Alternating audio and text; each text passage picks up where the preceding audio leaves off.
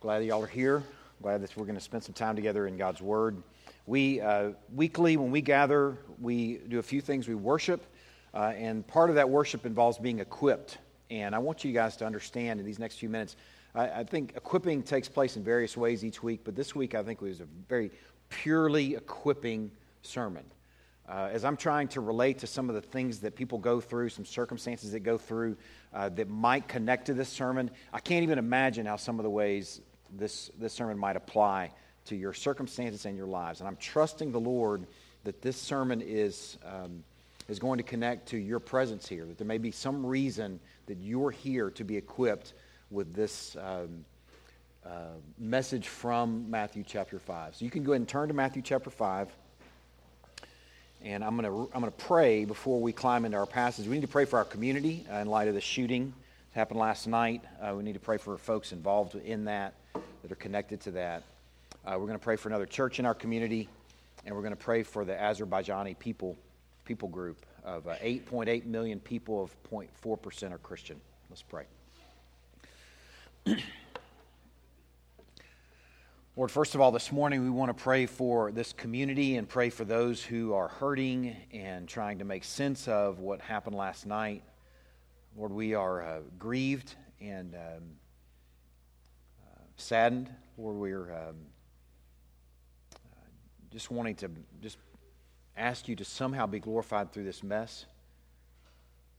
Lord, we pray that the, the saints that are connected to these circumstances, that they will have an opportunity to speak and encourage uh, as men and women of sincerity, that they will speak in Christ, that they'll br- bring some perspective into these circumstances, that, that you are good and you are sovereign and you are on your throne and you weren't snoozing last night, but that you can work all things, in fact, do work all things together for good for those who are called according to your purpose.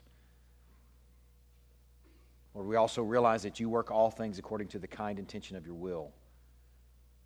So, acknowledging that, we're asking you to work something glorious in this and through this. Lord, we pray that if you give us circumstances or opportunities to step into this mess, that you will give us a view to how and where and what to say and how to bring help and encouragement.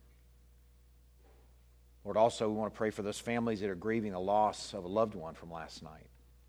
Just pray that they would be uh, somehow um, helped. I pray for brothers and sisters in Christ to bring some good medicine to them.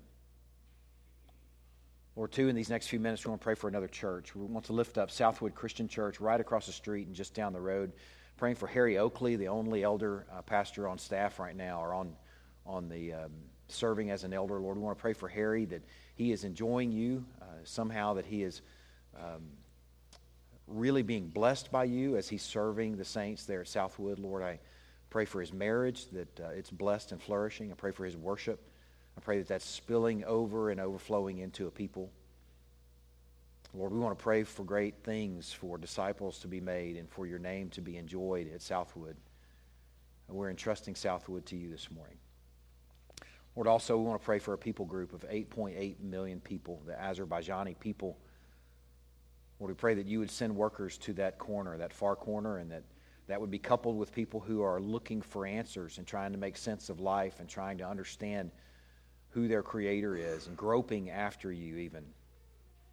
Lord, we pray that in some way that workers would be called to that field and that the good news of the kingdom would hit fertile soil. Lord, we are entrusting that people group, the Azerbaijani people group, to you.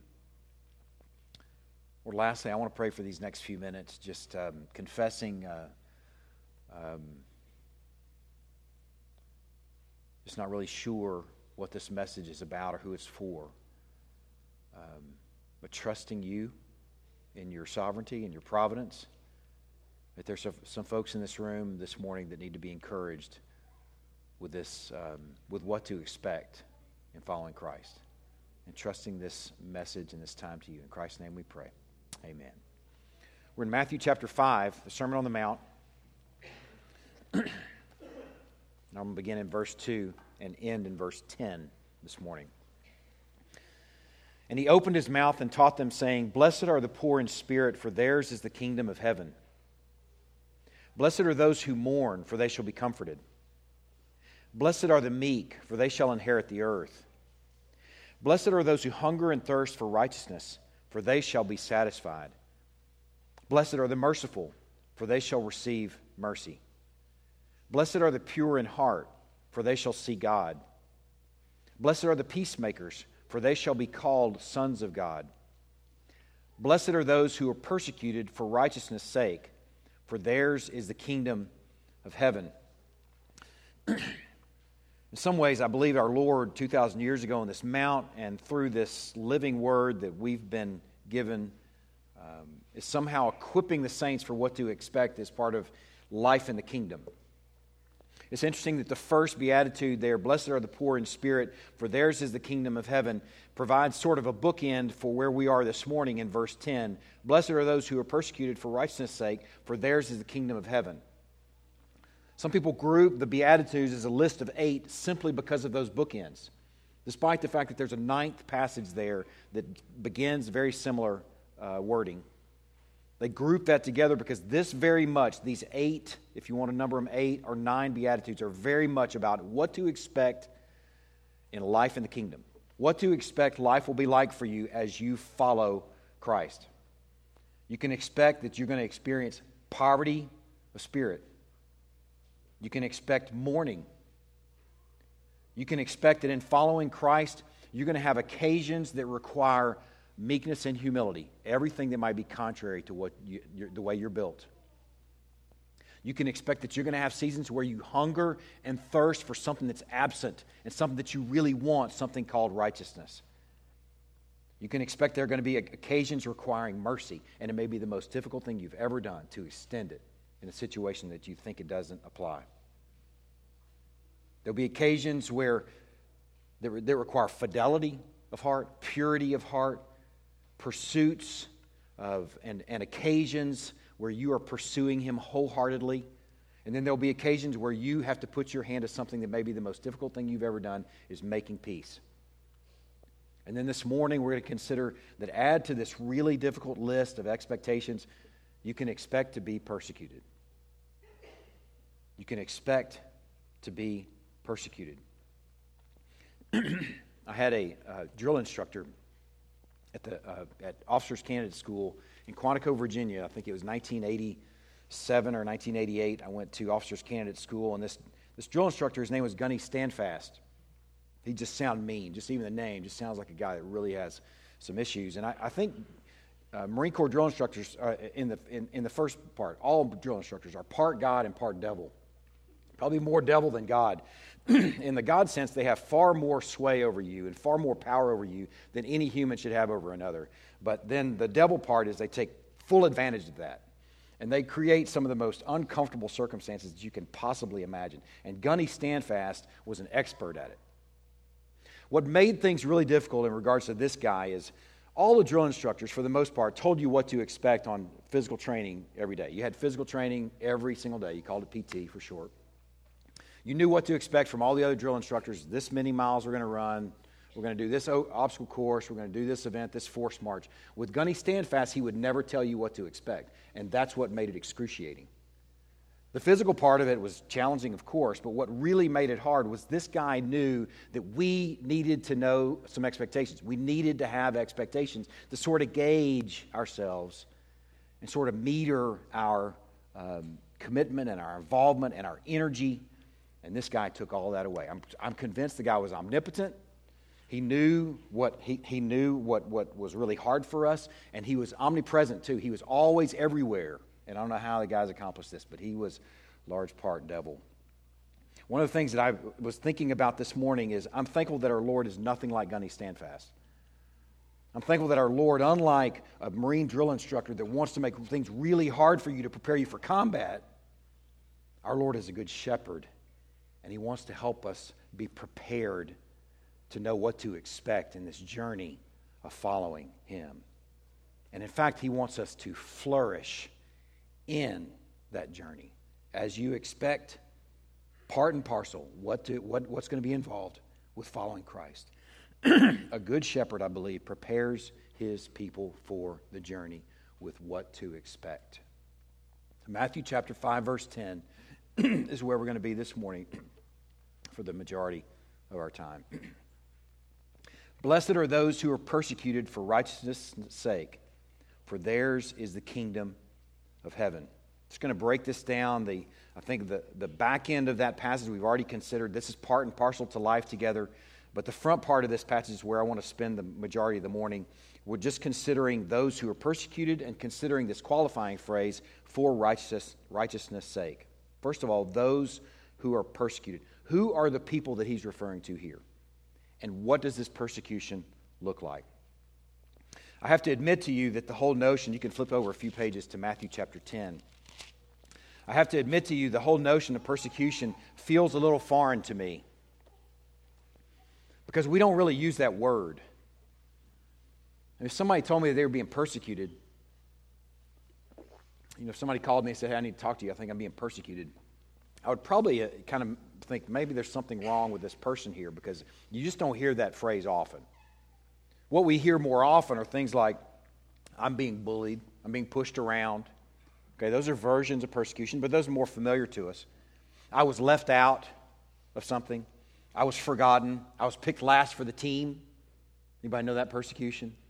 I was the overweight kid when I was growing up, so I know what that feels like to be last, picked last for the key for, for the team. I was mocked.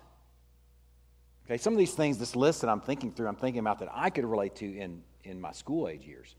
And some things that our young people may be able to relate to right now. I was laughed at. I was the only kid in school didn't have an Izod, and if you were going to be cool in school when I was growing up, you had to have an Izod shirt. And I was laughed at because I didn't.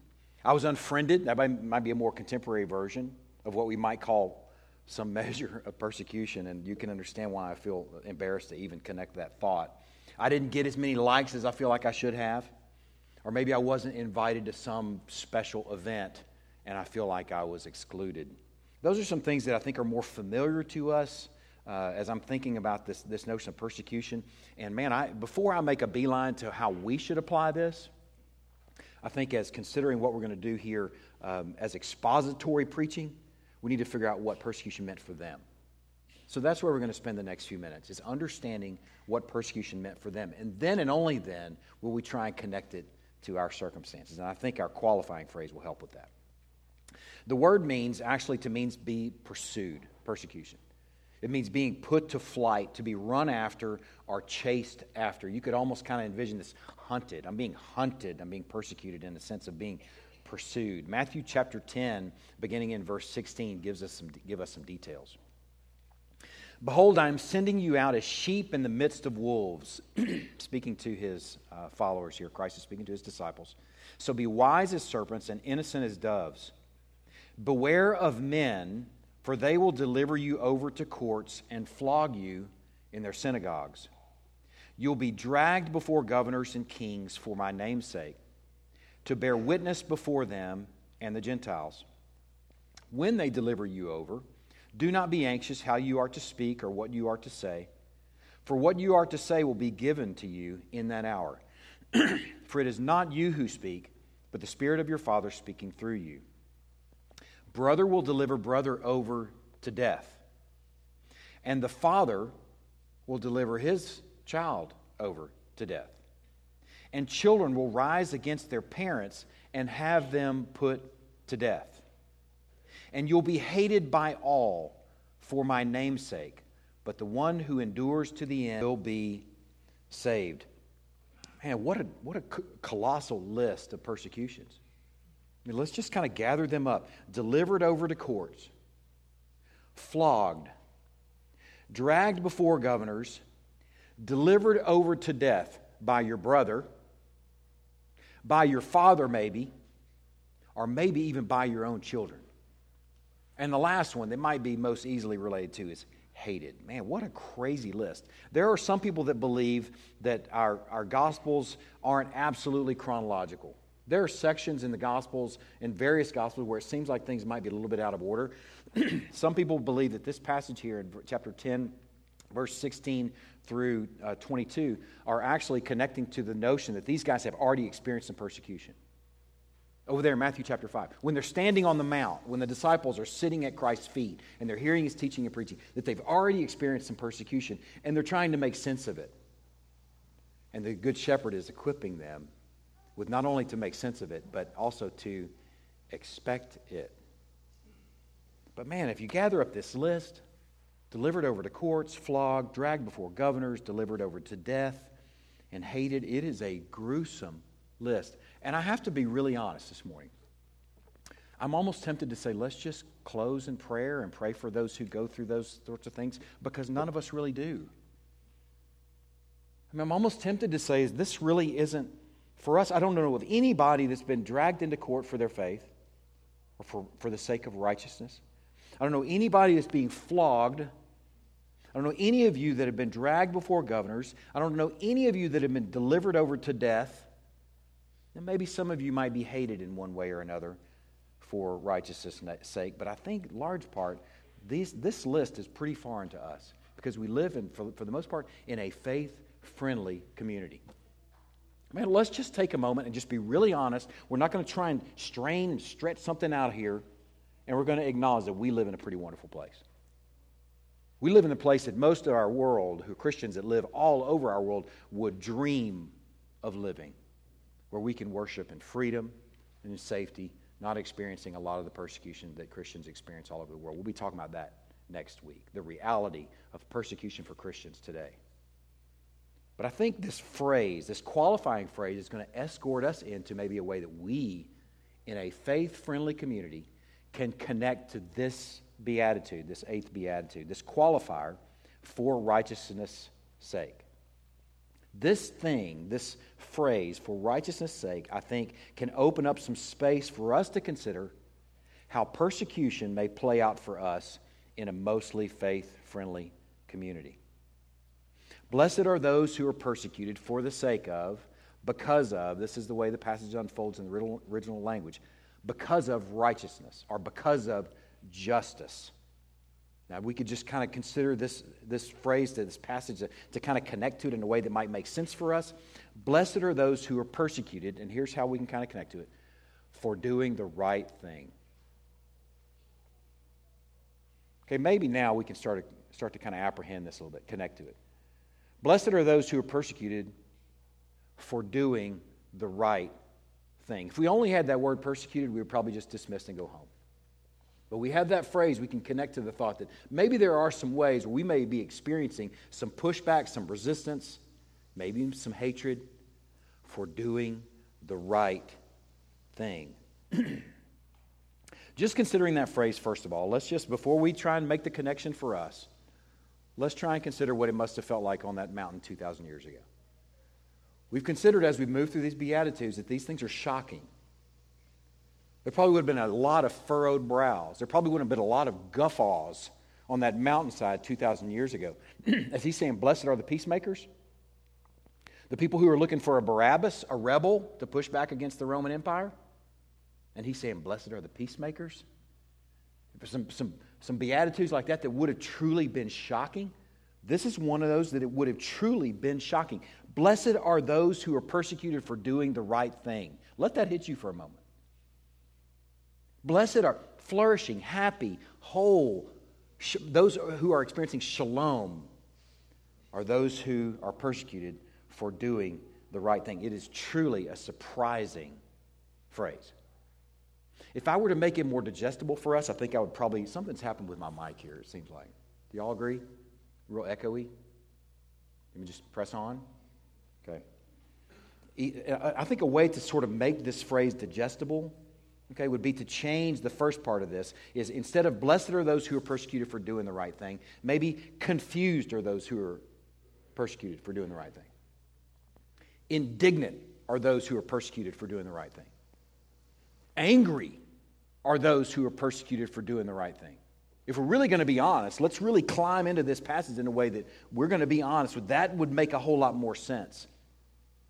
Or maybe we could rephrase it as this Blessed are those who are blessed for doing the right thing.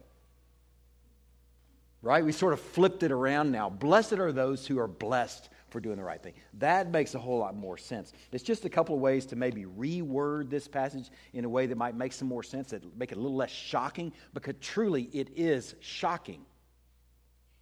Blessed are those who are persecuted for doing the right thing. I like that last re word. Blessed are those who are blessed for doing the right thing. It sort of fits the maxim that good things happen to good people, which I think most of us think if we're really honest. Good things happen to good people. I want to just ask you to consider if that's what you think. I asked uh, Quora this morning. Quora is a, a, a website where you can Google various things and you can ask a question. And I actually found a question that had already been asked on Quora. And the question that was at, and Quora, let me just kind of tell you how this works. It's just someone puts a question out there, and a bunch of people give a bunch of answers, and you just kind of get a sense what the tribe thinks. And I guess, you know, nobody really lands on this is the factual answer, but at least you get a sense of what people think and how, where people generally land. So I put that question out there on, on Quora Do good things happen to good people? And Quora says no. Quora says no. Quora actually says that bad and good things happen to bad and good people. Quora sort of reduced it down to things happen to people. things happen to people, right? I mean, we can really, be, that's a little bit more accurate. One guy kind of broke it down this way. He gave it percentages. 25% of the time, good things happen to good people. 25% of the time, bad things happen to good people. 20, 25% of the time, bad things happen to bad people, and 25% of the time, good things happen to bad people. He says, so 25% of the time, that statement is correct that good things happen to good people. I just wonder, what, what do you think? What are you expecting? Joel Osteen is not a guy that I quote often. And I'm quoting him on purpose this morning because I think in some ways he might have a view into maybe where people generally think, what they expect, and even in regards to faith. Maybe especially in regards to faith. Here's what Joel Osteen said He said, Keep a good attitude. Smiling, big, handsome smile. And do the right thing. I don't want to make fun of him. I'm not making fun. I'm just trying to connect. I'm trying to be Joel, just kind of bring him into this moment. Keep a good attitude and do the right thing when you do that, you're passing the test. And God promises you your marked moments are on their way. I'm going to read that again. I want you to just consider what he just said. Keep a good attitude and do the right thing. When you do that, you're passing the test. And God promises you your marked moments are on their way. I think Joel actually, the thing that his, he, I think he brings out in that quote is I think in some ways we take those percentages that I just quoted, the 25%, 25%, 25%, and the, the, the things happen to people thing, and we think when God's involved, it's actually going to tip the scales our way, so it'll be more like 35%, 45% of the good things happen to those who are following the Lord. Maybe 70%. Maybe we up the percentages a little bit so that things fall our way more often than they don't when God's involved. And the Beatitudes actually say the opposite. The Beatitudes should actually condition us and prepare us and equip us to expect, in fact, the opposite. We should expect and instead that God's involved, that everything's going to go our way, or mostly or usually go our way, that we may actually experience extreme difficulty. That we may actually and will likely experience circumstances that are like, man, this is terrible. I mean, really think about it for a moment. Have you read the book of Job and what it cost Job to follow God? Have you really read the rest of the New Testament to see what happened in those churches, to see what happened to those saints who were following the Lord? Did you see what happened to Jesus? I mean, can we just go to home base right there? And did you see what happened to Jesus? He's preaching peacemaking. And they nailed him to a cross. Are we really thinking good things happen to good people? Are we going to let these Beatitudes condition us to be prepared for something else? To be prepared to expect something different? Man, I hope so. I, I thought it might be worthwhile for us to look back and just do a little survey for a few of our Old Testament stories to see if good things really do happen to good people, to see if Joel is right, that our marked moments are coming, that God's promises, He's going to give us our marked moments, and things are going to be great for us. So let's look back just a few passages. It's not going to be many in the book of first in uh, the book of Genesis, beginning in chapter four. We're going to do just a brief survey looking at Abel. I'm going to mention a few other people, and we're going to look at Moses and then we're going to listen to a song from David. Okay, if a good shepherd's equipping us for something, then let's see if it's an equipping that we actually need. Genesis chapter 4, beginning in verse 1. Now Adam knew Eve, his wife, and she conceived and bore Cain, saying, I've gotten a man with the help of the Lord. And again she bore his brother Abel. Now Abel was a keeper of the sheep, and Cain a worker of the ground. In the course of time, Cain brought to the Lord an offering of the fruit of the ground. And Abel also brought of the firstborn of his flock and of their fat portions. Notice the words that are used there.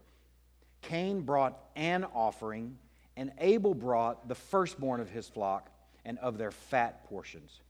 And the Lord had regard for Abel and his offering. But for Cain and his offering, he had no regard. So Cain was very angry, and his face fell. And the Lord said to Cain, Why are you angry, and why is your face fallen? If you do well, will you not be accepted? And if you do not do well, sin is crouching at the door. Its desires for you, but you must rule over it. You would think after that little pep talk there, as the Lord visits with Cain, that sort of sort of you know cleared the air there, fixed the problem. But then in the next verse, it's something pretty shocking. Cain spoke to Abel his brother. Okay, they're just out in the field. And when they were in the field, Cain rose up against his brother Abel and he killed him. Man, I just want to tell you, Abel, your marked moments are on their way.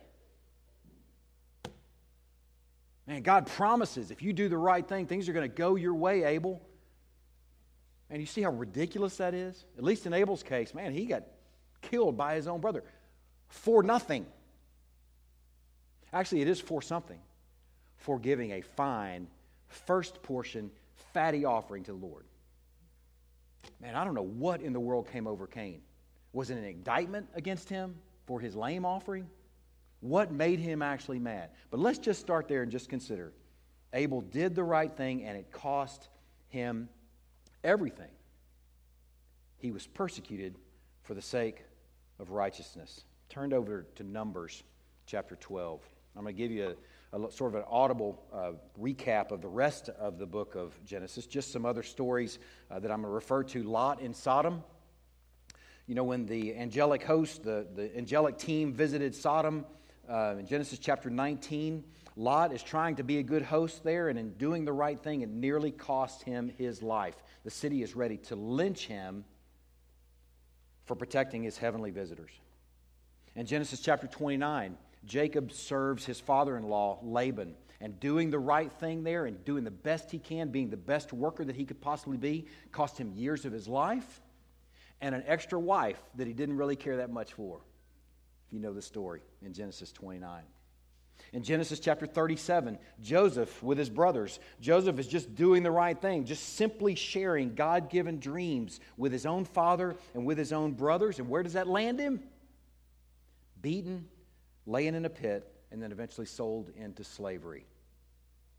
Man, are we going to believe that really good things happen to good people? Are we not going to change those percentages a little bit and let these Beatitudes inform us on what really is involved with following God? What faith will cost us?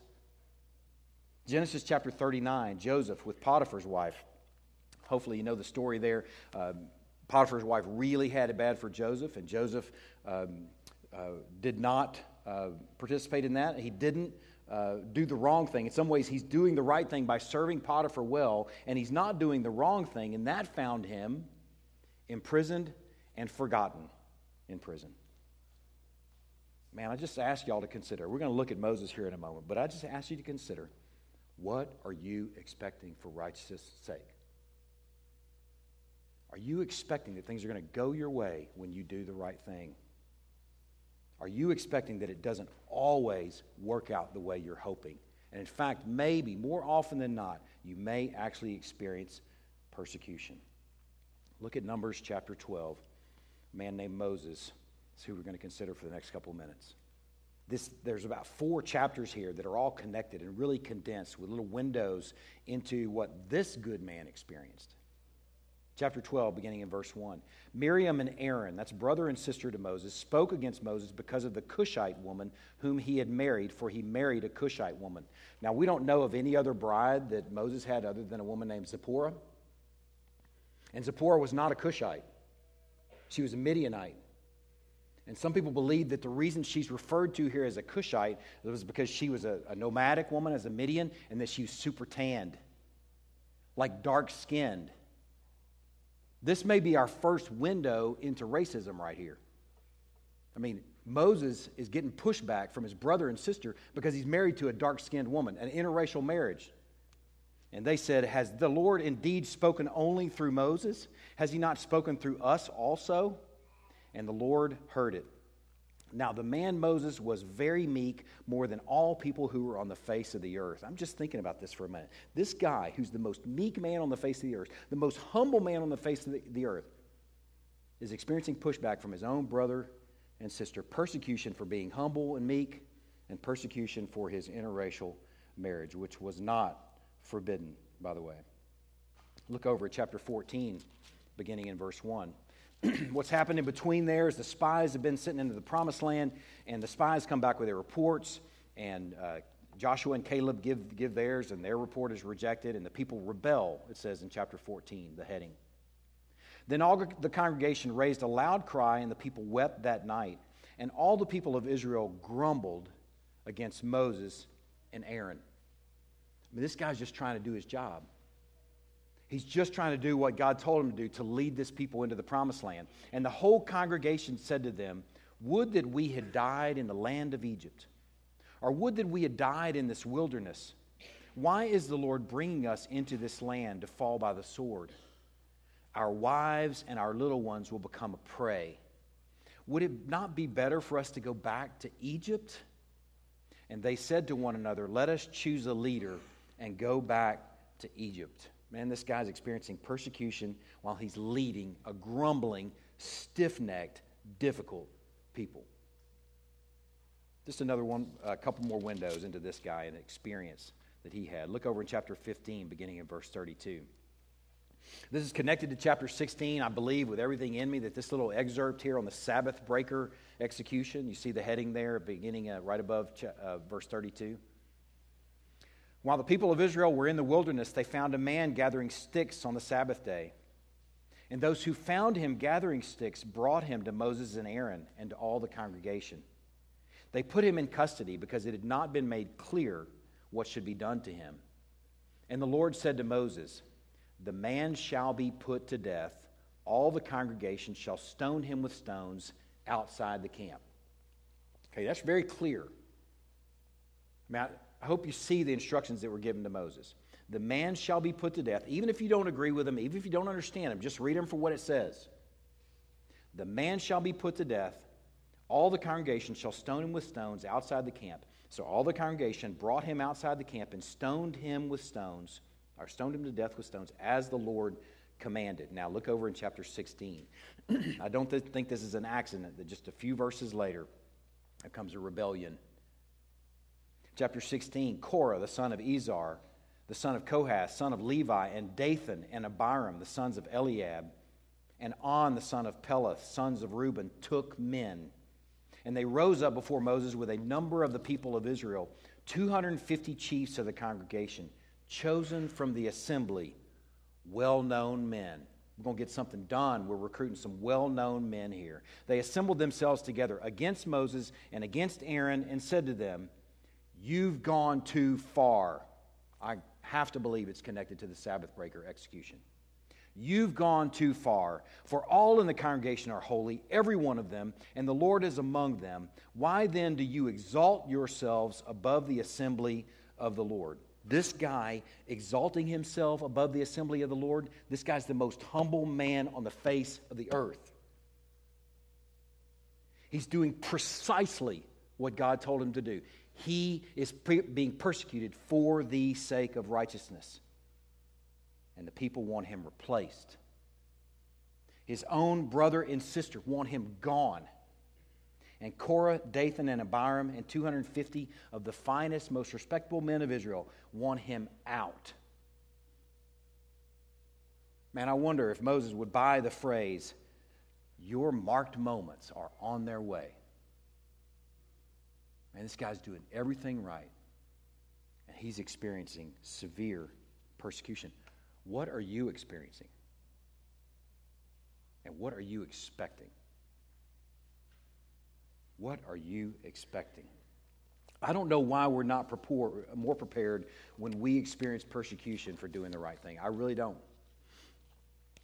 If you look over this list, just, I mean, if you read your Old Testament, you look over this list and you look at what happens to the saints, man, you experience persecution for giving an excellent offering, the first fruits, the fatty offering, you're murdered for it.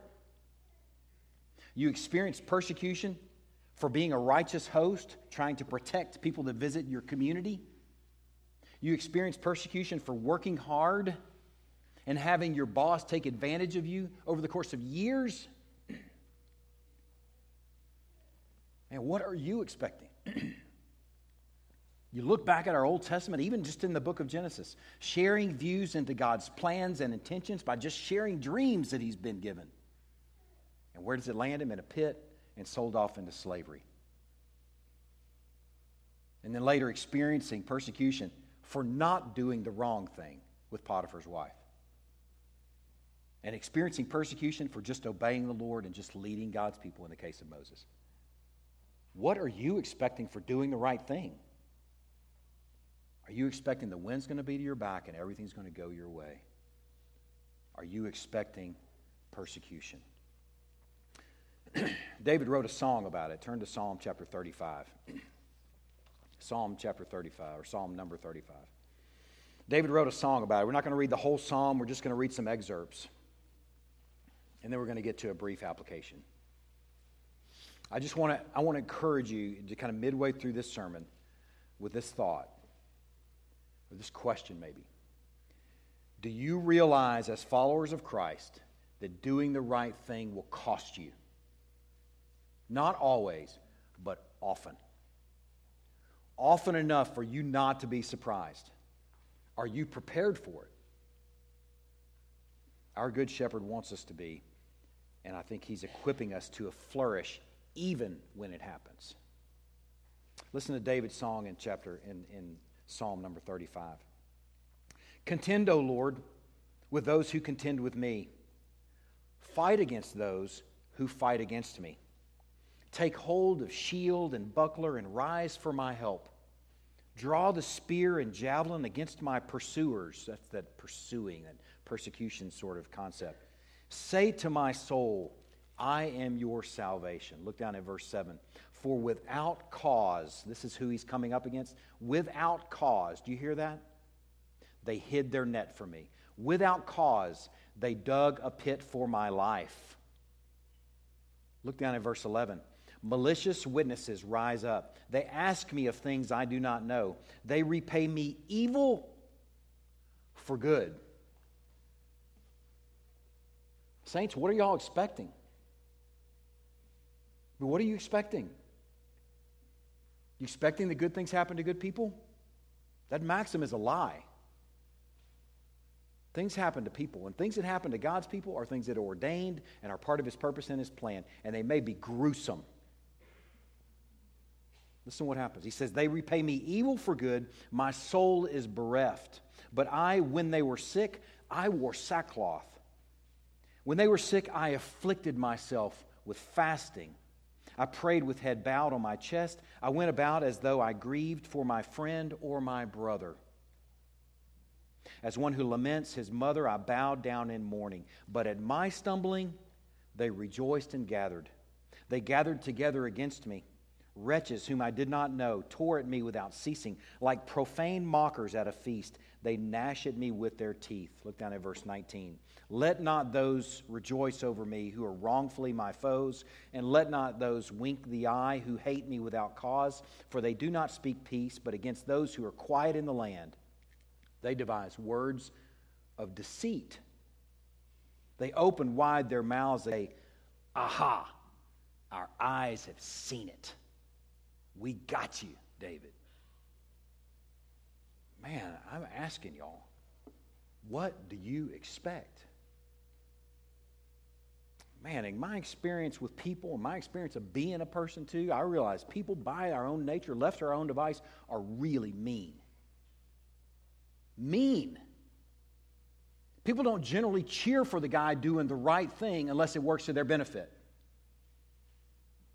If you're doing the right thing and it doesn't work to someone's benefit, you are going to experience persecution. David, it seems, was acquainted with the agony of doing the right thing for the right reasons, only to be met with malicious witnesses, repaying evil for good, rejoicing at stumbling. He knew the agony of hearing, Aha! I got you. Our eyes have seen it. I'm asking you, saints, this morning, what are you expecting when you do the right thing? Have you even considered our Lord? A carpenter's son. Now we know who Sonny Yearly is from Nazareth, who's preaching peace and was nailed to a cross. A servant is not greater than his master, people. We should come to expect it. I have a brief application point from 1 Peter chapter 3, if you turn there. Let me just share this thought with you as you turn there, too. I don't want to make the assumption as we are considering this passage this morning that you're the persecuted. Because I know that sinners gather on Sunday mornings as well, me included. I don't want to presume that you're on the persecuted end of this whole idea of being persecuted. I don't want to assume that you are the one being persecuted. I want you to consider for a moment that maybe you're here this morning, so maybe you can peer into this thing from the other side. And then maybe these next few moments might at least give you some perspective to consider that maybe you could be on the persecuting end. Just consider this. When I was growing up uh, in, in school, when I was a school aged young man in um, high school and in, on into college. Didn't happen so much in high school, but in college, there were occasions where we had a curve breaker in the room. You know what I'm talking about? That one student that just ruined the curve for everybody else in the class, for all the rest of the common people in there. You know what I'm talking about? That guy or gal. And man, I remember I had some real resentment with that person. they really messed it up for us, anger even. I don't know that I ever persecuted them officially, but I know I had the feelings for it. And I want you to just consider that the way you play out, the way you do life with one another, the way you do life in the workplace, the way you do life in school, young people, just consider this thought. Could you be mad at who is effectively the curve breaker? Just, just consider these thoughts. Could you have some anger towards someone because they take care of themselves by exercising and eating right? Because you don't. Could you have some anger at someone because they spend their money wisely just because you don't. Man, I'll confess to this. I'll confess to both of those. When I was growing up, I grew up in the, in, I was born in 67, so I was, you know, in my uh, single digits on through uh, 1970s when the fitness craze was new. In fact, it wasn't even really finding any footing yet. There were a few guys that were out running marathons, and everybody thought they were crazy. And my mom is going to, she's going to kill me for sharing this. But when I was growing up, and she listens to every sermon, so I know I'll get this in about a week, two weeks maybe. When I was growing up, I remember hearing stories. I, we were not an exercising home. I just shared with you, I was an overweight kid. My family, we, we had, uh, you know, uh, overweight issues in our home, most of us, not all of us. Skinny little brother didn't, but the rest of us did.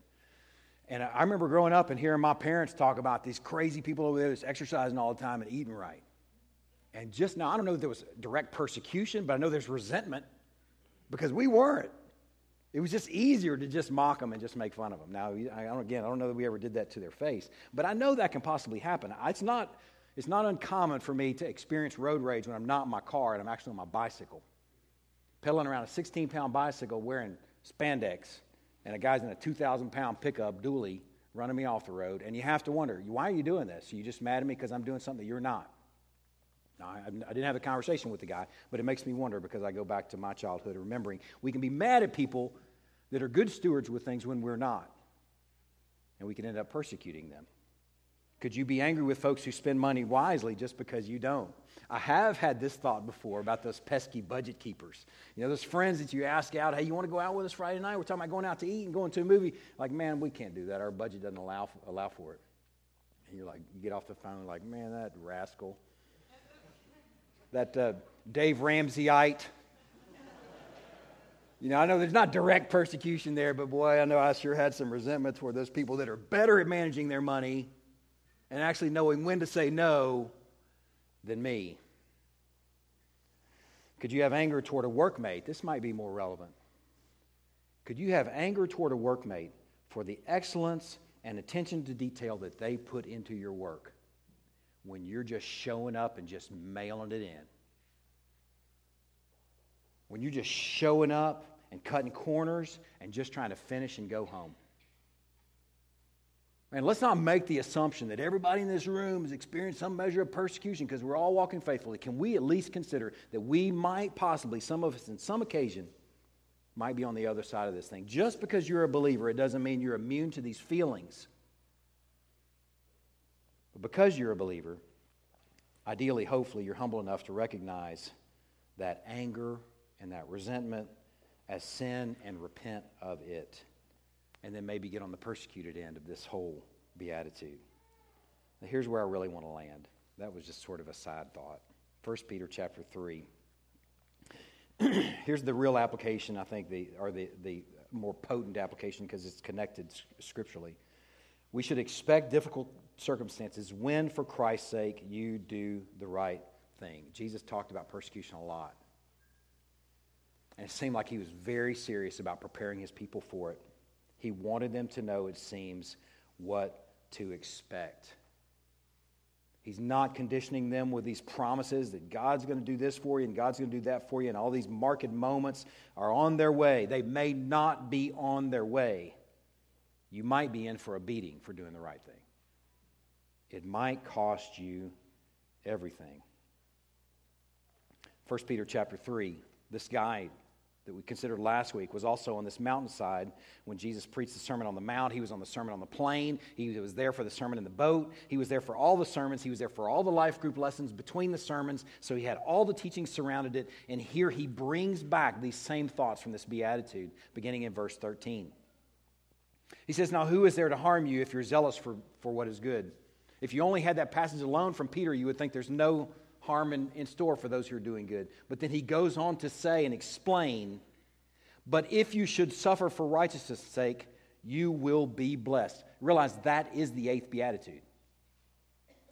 It's the very same language. But if you should suffer for righteousness' sake, you will be blessed. It's the same exact word that's used there in Matthew chapter 5, makarios.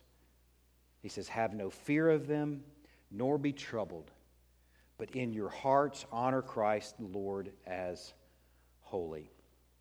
When suffering happens for doing the right thing, if it happens, should it happen, when it happens, don't be intimidated, don't be afraid, and don't be troubled. In your hearts, revere Christ as the Lord. Enjoy him in the struggle. That's Peter's goods for the saints 2,000 years ago, and that's good enough for us. Revere the Lord as holy in that moment. Revere him as the Lord and enjoy him in the struggle. Let's pray. God, we are thankful for these windows into what to expect. We're thankful that we have a good shepherd in our Savior who preached 2,000 years ago a, a list of expectations of what life will be like as part of this kingdom. Lord, I pray this profound and otherworldly list will be something that invades our lives and connects to our lives in a meaningful way. Lord, I pray it's something that will condition how we view the world, how we understand and, interpret and decipher circumstances. And Lord, I pray the outcome there would be that we will be a truly salty, bright people Lord, I pray that we will be a reflection of the person of Christ as we hold him dear in our hearts as we go through these things that he's promised. Lord, I pray that through the work of the Holy Spirit, that first of all, that you will cause us and help us to do the right thing. That we'll work well and work as, as unto the Lord. That we'll move well. That we'll be good stewards with what you've given us and the resources and the gifts that you've given us. And Lord, if we experience some persecution for that, if we experience some suffering for that, that we'll hold Christ dear in those moments. And we'll do it for his sake.